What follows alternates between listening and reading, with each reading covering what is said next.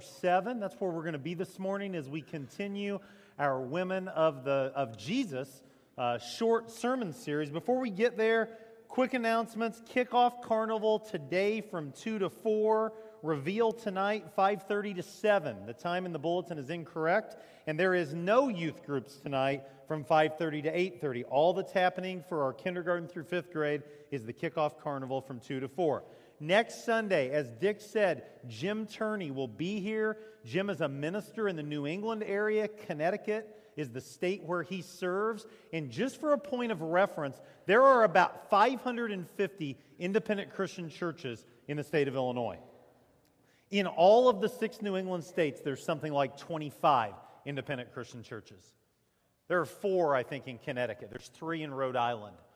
And so, ministry in New England presents challenges that ministry in Illinois does not. Jim Turney's one of our own. He's, he's serving the Lord with passion and with priority. I hope you'll come next week and hear him preach at 11 o'clock or 8.15 if you want to get up early, but that you'll also come at 9.30 to the fellowship hall and let him really tell you the story of ministry in New England. Two weeks from today, one service Sunday at 9.30 a.m., that's Apple and Pork Weekend. If you come to church at 11 o'clock in two weeks, you're going to miss it.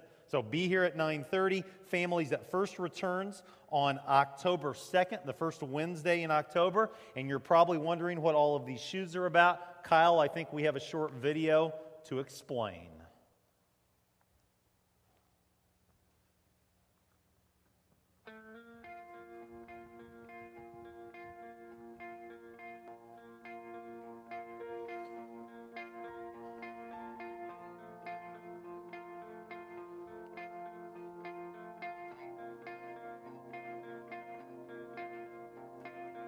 Imagine living inside the walls of desperate circumstances.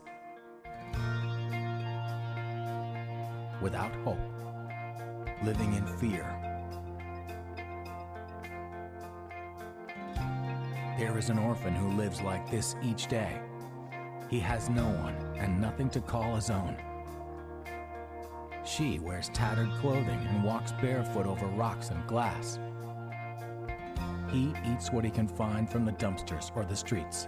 She feels scared and alone.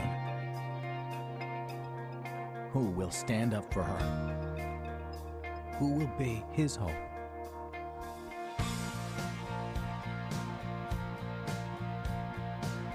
You can bring hope to an orphan through a new pair of shoes. Shoes bring life, happiness, protection, and purpose. For the first time, she is noticed he envisions his future. To a child who has nothing, new shoes mean the world. You can be a part of it. Be the change you want to see. Give a new pair of shoes today. Learn more at www.shoesfororphansouls.org.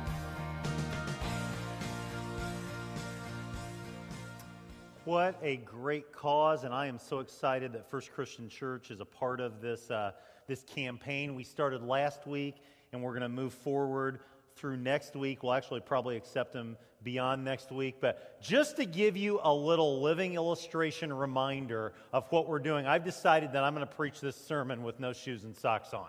So uh, you may not want to get near me, but um, I hope that as you see my pasty white feet, I should not have worn the black suit pants today, that you will be reminded that you can play just a small part in just a huge, huge effort that's going on literally all around our country and all around the world to make a difference. The Women of Jesus. Last week, we, we launched this sermon series looking at two sisters Martha and Mary. We were in Luke chapter 10, and if you weren't with us, just a quick reminder Jesus and the disciples were coming to, to the house for supper in Bethany.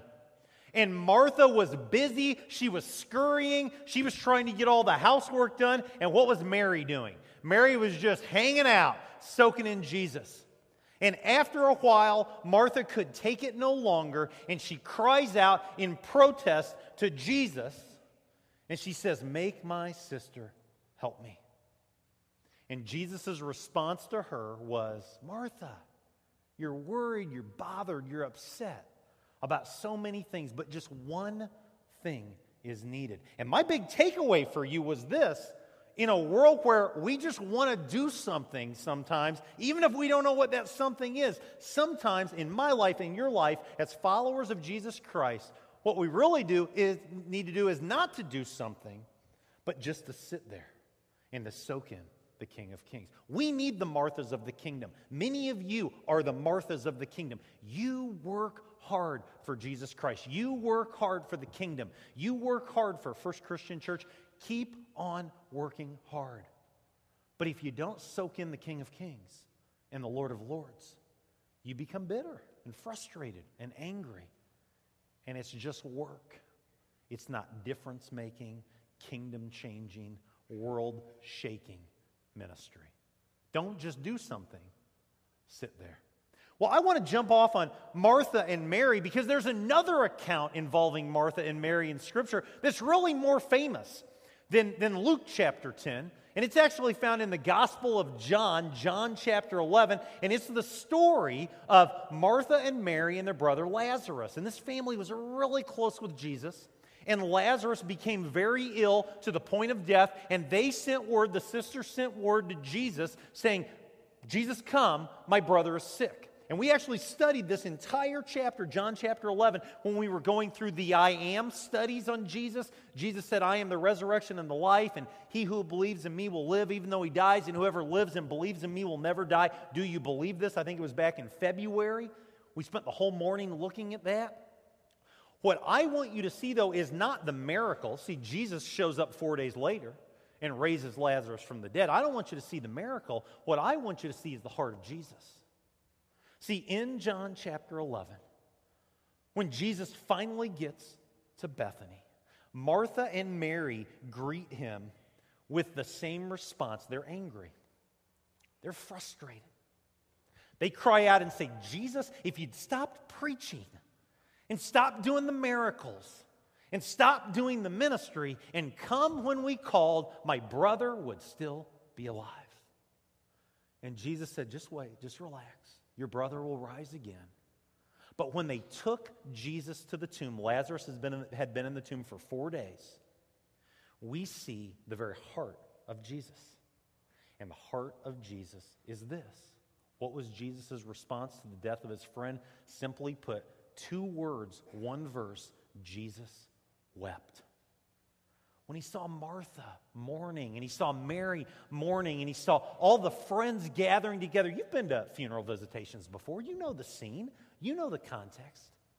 Jesus, even though he was about to do a miracle, he was going to raise Lazarus from the dead, he was so moved from deep down inside that the scripture tells us that he wept. Well, in Luke chapter 7, we see another encounter with Jesus and someone that has died. It's the widow at Nain. And let's read God's word together, Luke chapter 7, beginning with verse 11. It says, Soon afterward, Jesus went to a town called Nain, and his disciples and a large crowd went along with him. As he approached the town gate, a dead person was being carried out, the only son of his mother, and she was a widow. When the Lord saw her, his heart went out to her, and he said, Don't cry. Then he went up and he touched the bier that they were carrying him on. And the bear stood still and he said, Young man, I say to you, get up. And the dead man sat up and began to talk. And Jesus gave him back to his mother. And they were all filled with awe and they praised God. And a great prophet has appeared among them, they said. God has come to help his people. And this news about Jesus spread throughout Judea and the surrounding country. Truth of the text this morning, just three things that I want you to take with you today. But I think they are three very profound lessons from God's Word that helps us in 2013 when we see people like a widow who's lost her only son and is trying to figure out how am I going to go on in life. And lesson number one is this understand Jesus was never afraid to invest emotionally in ministry. He was never afraid to be emotional. See, maybe you think emotion's a bad thing. Maybe you think that if you ever show emotion, that's a sign of weakness. Understand that Jesus was never afraid to invest emotionally in ministry. Now, sometimes that emotion was wrath, sometimes that emotion was frustration. Went to the temple and he saw the, how the temple had become the marketplace and he was incredulous. He couldn't believe it. And he's turning over tables and he was angry. That's an emotion. But many, many, many times, Jesus sees hurting people. And when he sees the hurt in their eyes, when he can just sense the hurt that is all around, he is moved by emotion to make a difference. I mean, consider the many instances where Jesus met the needs of hurting people because he was moved emotionally. Whether it was a, healing someone from a sickness, raising someone from the dead, feeding someone that was hungry. Jesus was never afraid to allow his emotions to move him to action. And yet, when I consider 2013 and I consider the church, and may, maybe even some of us in this church, we don't really want emotion to be a part of who we are and what we're about. We're okay with a more cognitive approach to the faith, a more intellectual approach to ministry. If we've read through the Bible in 90 days, we, we feel really good. But emotion, I'm not really sure that's something I'm comfortable with. Get this this morning ministry minus emotion misses the mark. Ministry minus emotion misses the mark. Lesson number one Jesus was never afraid to invest emotionally in ministry. Lesson number two is that Jesus, in our text, Luke chapter 7, is especially moved during his journey through Nain, despite the seemingly insignificant situation and context.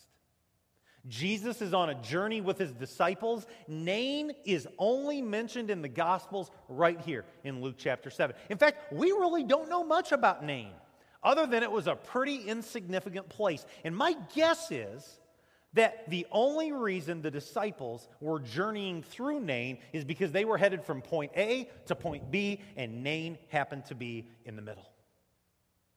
And so, more than likely, knowing the model of Jesus, he knew where he was going, he knew what he was going to do. He had a game plan, maybe mapped out for that day or for that week or for that month. And Nain was just a spot on the journey, but in this insignificant situation and in insignificant context. Death was very common in the first century world. People didn't live to be 80 or 90 or 100. We have someone in our church that turned 100 years old this month. Bob Walsh, first service guy. That's awesome. That didn't happen in the first century world. And even the death of children, even the death of teenagers, as, as hard as that is, it was actually pretty common. And yet it's in this seemingly insignificant situation, in very common context, that Jesus is moved to action. If the NIV wanted to translate the, the emotion of Jesus literally, here's what it should read like Jesus was gripped in his gut with compassion for her. Grab your gut for a minute. Grip your gut for just a minute. We don't like to do that, do we? Probably not, especially in church, but the literal translation is that Jesus was so moved, he thought he might throw up. He was so moved, he couldn't believe what was unfolding before him. And, and the Greek word is an awesome word, and my family is tired of hearing this word because I've been practicing it all week so I can pronounce it well for you, but it's splanchnizomai. Splanchnizomai. It sounds like a condition that you need to go to the doctor for, doesn't it? Splanchnizomai. Say that with me. Splanchnizomai. You're not saying it very well. Splanchnizomai. One more time. Splanchnizomai. Say it like you're a preacher. Splanchnizomai. You've just learned a Greek word. A very obscure Greek word. It's only used 12 times in the Gospels. It's only used three times in Luke. But splanchnizomai is to have compassion down deep from the bowels, the very inner being of your body. You can laugh out loud if you want to. We don't talk about bowels in church very often, but see, in our world today, when we think about being emotional or having compassion, what do we think of? We think of the heart, don't we? We think that that's where it originates from, but the Hebrews thought that it was much deeper than just merely the heart. They thought it was a, a little bit south in, in terms of anatomy and from the deepest innermost part of your body. Have you ever received just awful, tragic terrible news and you thought you were going to throw up? It, it, just it struck you like that and you thought i, I don't know if i'm going to when my dad passed away i was there in the room and, and I, i'm not a queasy person. I, I really thought i was going to throw up at that moment. And that, that's splanchnizomai that's emotion. That is devastation. That is compassion. That is i have to do something Splanchnizomai. Say that with me one more time. You're going to learn this word. Splanchnizomai. One more time. Splanchnizomai.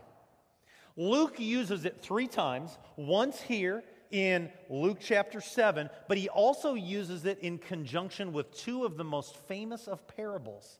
In Luke chapter 10, we see the parable of the Good Samaritan. And we talked about the parable of the Good Samaritan last week, and we talked about how could a Levite and how could a priest possibly just keep on walking, even though they saw a fellow countryman, one of their own, struggling. He was hurt, he was beat up, he was left for dead. How could they keep walking? And the reason was because they were like Martha.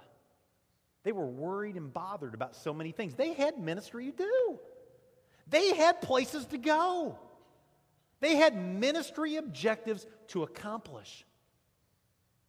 But this word, this splanchnizomai, is used to describe the Samaritan.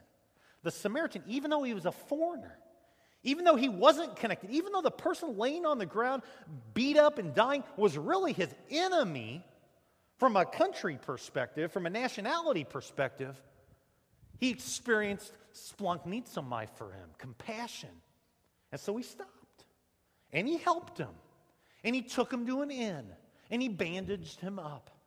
And he said, I'm leaving, but any further expenses that are incurred by his visit, it's on me. I splunk needs a splanchnizomai. I have to act. The second occurrence, in, uh, the third occurrence, excuse me, is in Luke chapter 15, and maybe the most famous parable, the parable of the prodigal son. And I'm going to assume that almost everybody has heard of the parable of the prodigal son, but the younger son wanted the inheritance. He took it, he went, he squandered it in wild living and women, and probably did drugs or whatever the equivalent was during that day, just living like a party animal until it's all gone and he's got nothing less. And he finds himself in the pig pen and he says, You know what? The servants at my dad's house have a better life than I do. I'm going to go to my father and I'm going to say, I'm no longer worthy to, to be called your son, but can I be a servant? Can I at least have a roof to uh, sleep under at night and a, a, meal to eat every day? Can I be like one of the hired hands? And we had the Beth Moore simulcast here yesterday. It was awesome. Many of you ladies were here. Over 100 women came out to be encouraged by just this awesome communicator. And Beth Moore was talking about this, and she said, I want you to imagine what the scene looks like. The son has the speech rehearsed, and he's trying to get the words out of his mouth to his father, how sorry he is, and he can't do it because his father is just hugging on him and kissing him and loving him and saying, Bring me the robe and bring me the ring and kill the fatted calf. And that is splanchnizomai. When his father saw the son coming, he was just moved beyond words. Splanchnizomai. In Matthew chapter 9, it says that Jesus saw the crowds and they were harassed and they were helpless, like sheep without a shepherd, and he was moved by splanchnizomai. And he says, The harvest is plentiful and the workers are few. It's a rich, rich, rich word.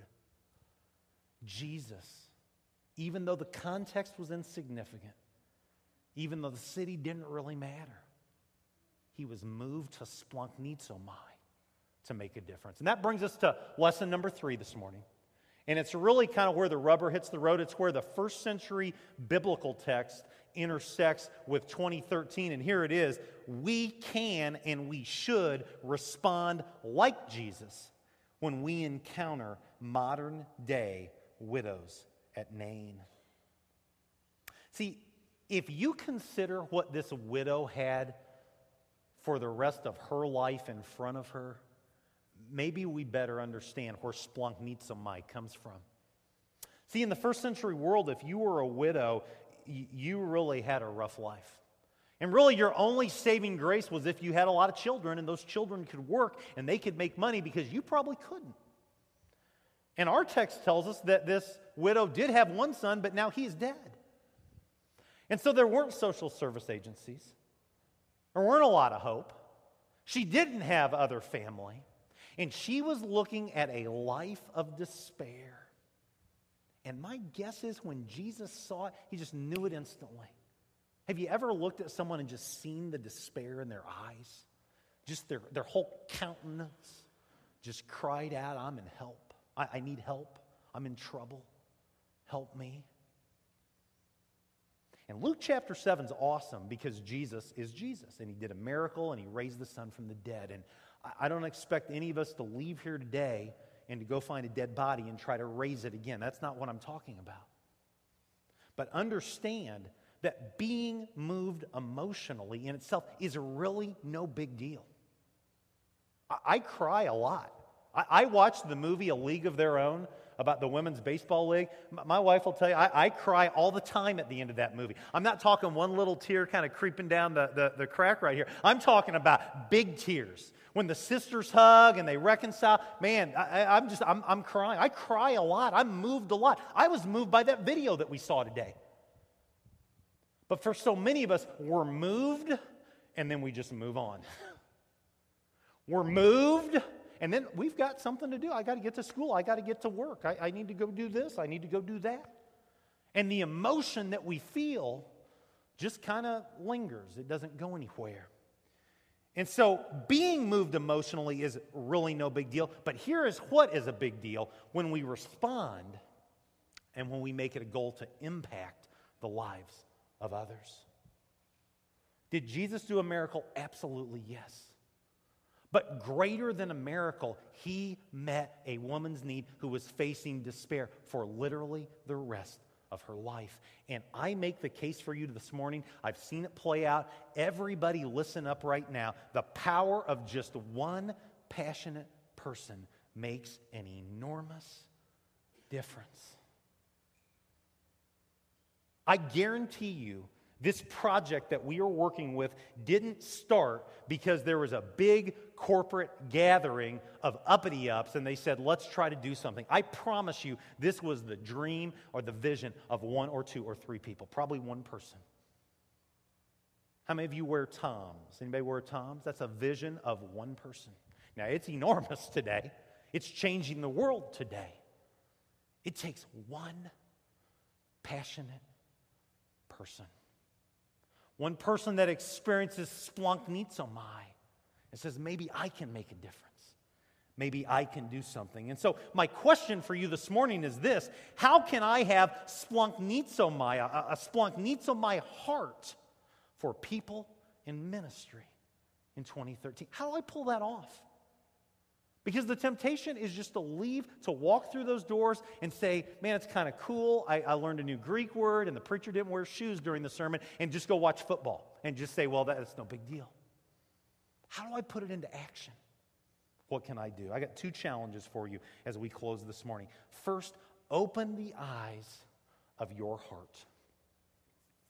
For some of you today, this is so outside your comfort zone. This is so outside where you're at in your life. What you need to really do is just start watching for hurting people. Open the eyes of your heart. I promise you, our community, Clinton, our county, DeWitt County, some of you are from outside of DeWitt County, it is chocked full of hurting, desperate people living their lives in despair. And I'm not just talking financially. There are hurting people all around us, and a whole bunch of them don't know Jesus. A whole bunch of them don't have a church like this to support them and to encourage them. So open the eyes of your heart. But secondly, take your splanchnizomai, take your emotion, and turn it into positive, difference making action. I love Barb O'Donohue. I love the story of Barb O'Donohue, and I talk about her a lot. She's one of the mission partners that we have. Uh, she runs the COPE ministry and mission in Africa. And my favorite part of her story is she was just like most of you. She had a job. She, I think, was an insurance agent or worked in an insurance office. And Paul Boatman said, Hey, why don't you go to Africa with me? And man, Splunk took over. And today she's a missionary making a difference in Africa. Maybe there's a Barb O'Donohue here. Maybe there's someone that says, God could be calling me to step outside my comfort zone and to make a difference. Well, that's radical. Come to church and be challenged to quit your job and go to Africa. So let me bring it down closer to your level. This week, one of the members of our church, who I will embarrass right now by the name of Melinda Heinlein, sent me a, a message and said, I've got an idea. What do you think? She said, I really like this shoe thing. I really like this idea, and I want to teach my son, and I want couples that, that we're friends with and that we know to teach their children the difference that we can make. What do you think about organizing a, a, group outing? I said, I absolutely love it. And we've got some video that we're going to show right now.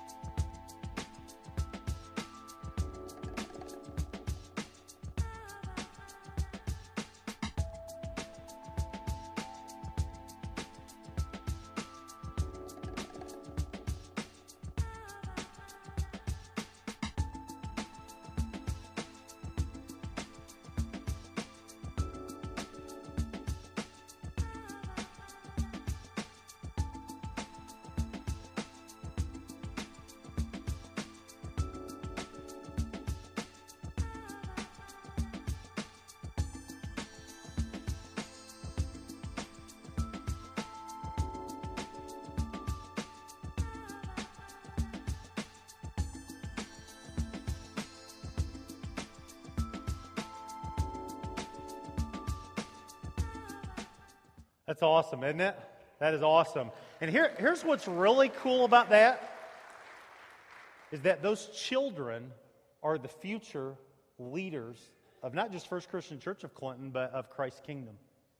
And at an early age, learning, man, what a difference one pair of shoes can make. Um, I, I, love when people take that Splunk Nizomai and they put it in to action. And so, my bottom line for you this morning as we conclude is this when you see people that are hurting, they're devastated by the cruel reality of life, like Jesus, tell them not to cry, tell them not to weep. But don't stop there. Involve, invest, and you will impact their life for Jesus Christ. Let's pray. God, thank you for today. And thank you for the hope that we have because of your Son, Jesus Christ, and the difference that he makes in our lives. And Father, it is, uh, it is really what life is all about living for Jesus. And so, as we move toward our time of invitation, help us to be people that look for opportunities to, to help hurting people, to be a blessing to those that are greatly in need of it in your name.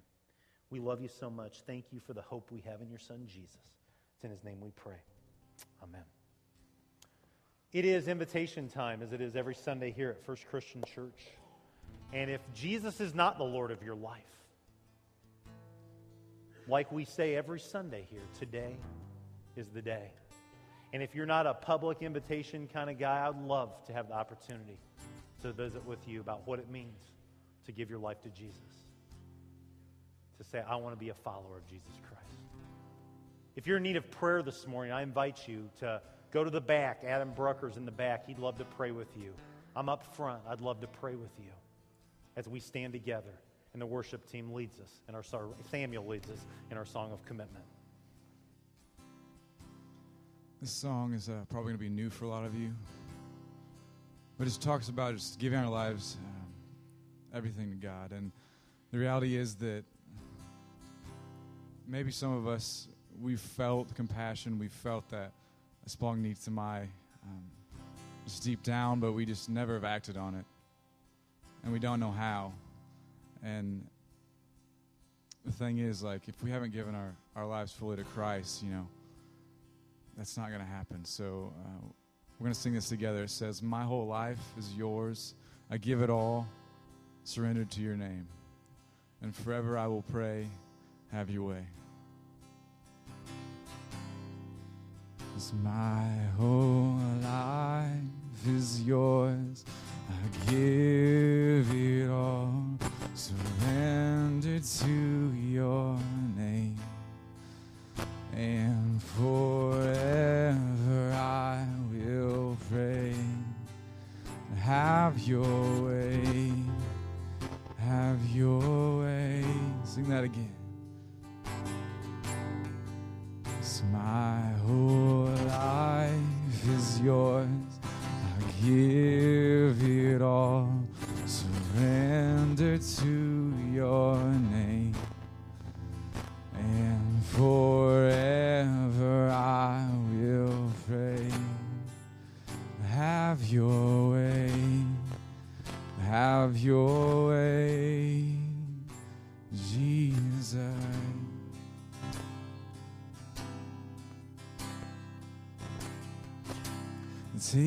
life, I lay it down at the cross where I am found.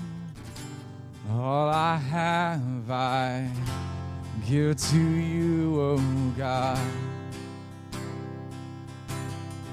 Take my hands take my hands and make them clean. Keep my heart in purity that I may walk in all you have for me. Oh, and here I stand, arms open wide. Oh, yours and you are mine.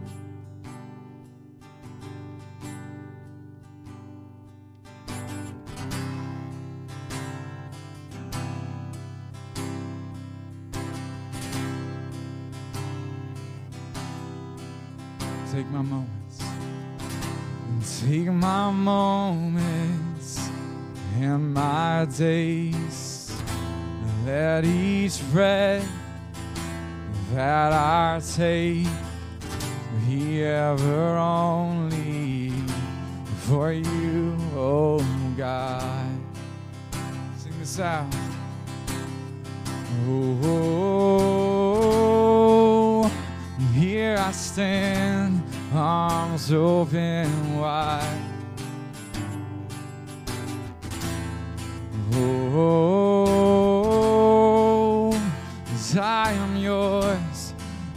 you are mine. Sing that again. Oh, here I stand, arms open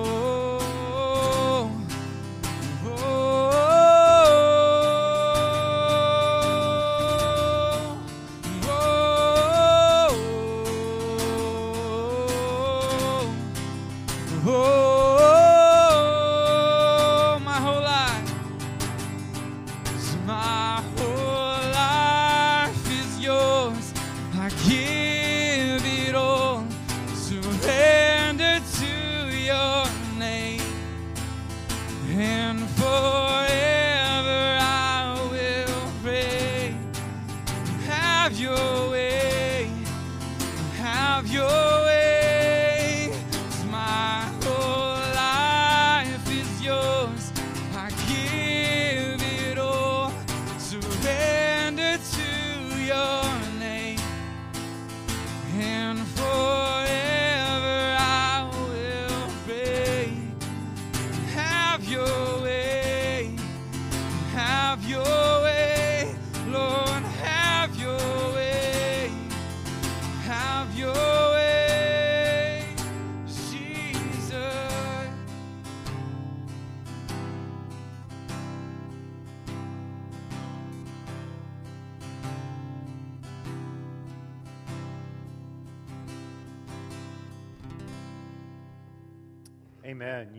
Seated. Amen. Great song. Great song. In um, Romans chapter 6, we see these encouraging words from the Apostle Paul. Let me read them for you. He says, What shall we say then? Shall we go on sinning so that grace may increase? By no means. We are those who have died to sin. How can we live in it any longer? Or don't you know that all of us who were baptized into Christ Jesus were baptized into his death?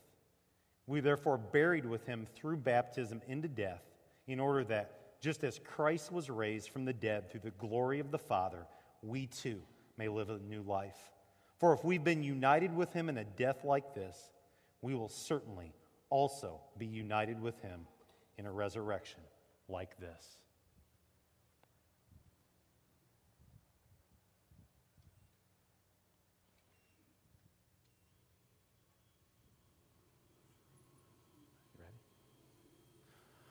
Mark Kaufman will now baptize his daughter Maya in the name of the Father and the Son and the Holy Spirit for the forgiveness of sins and the gift of the Holy Spirit.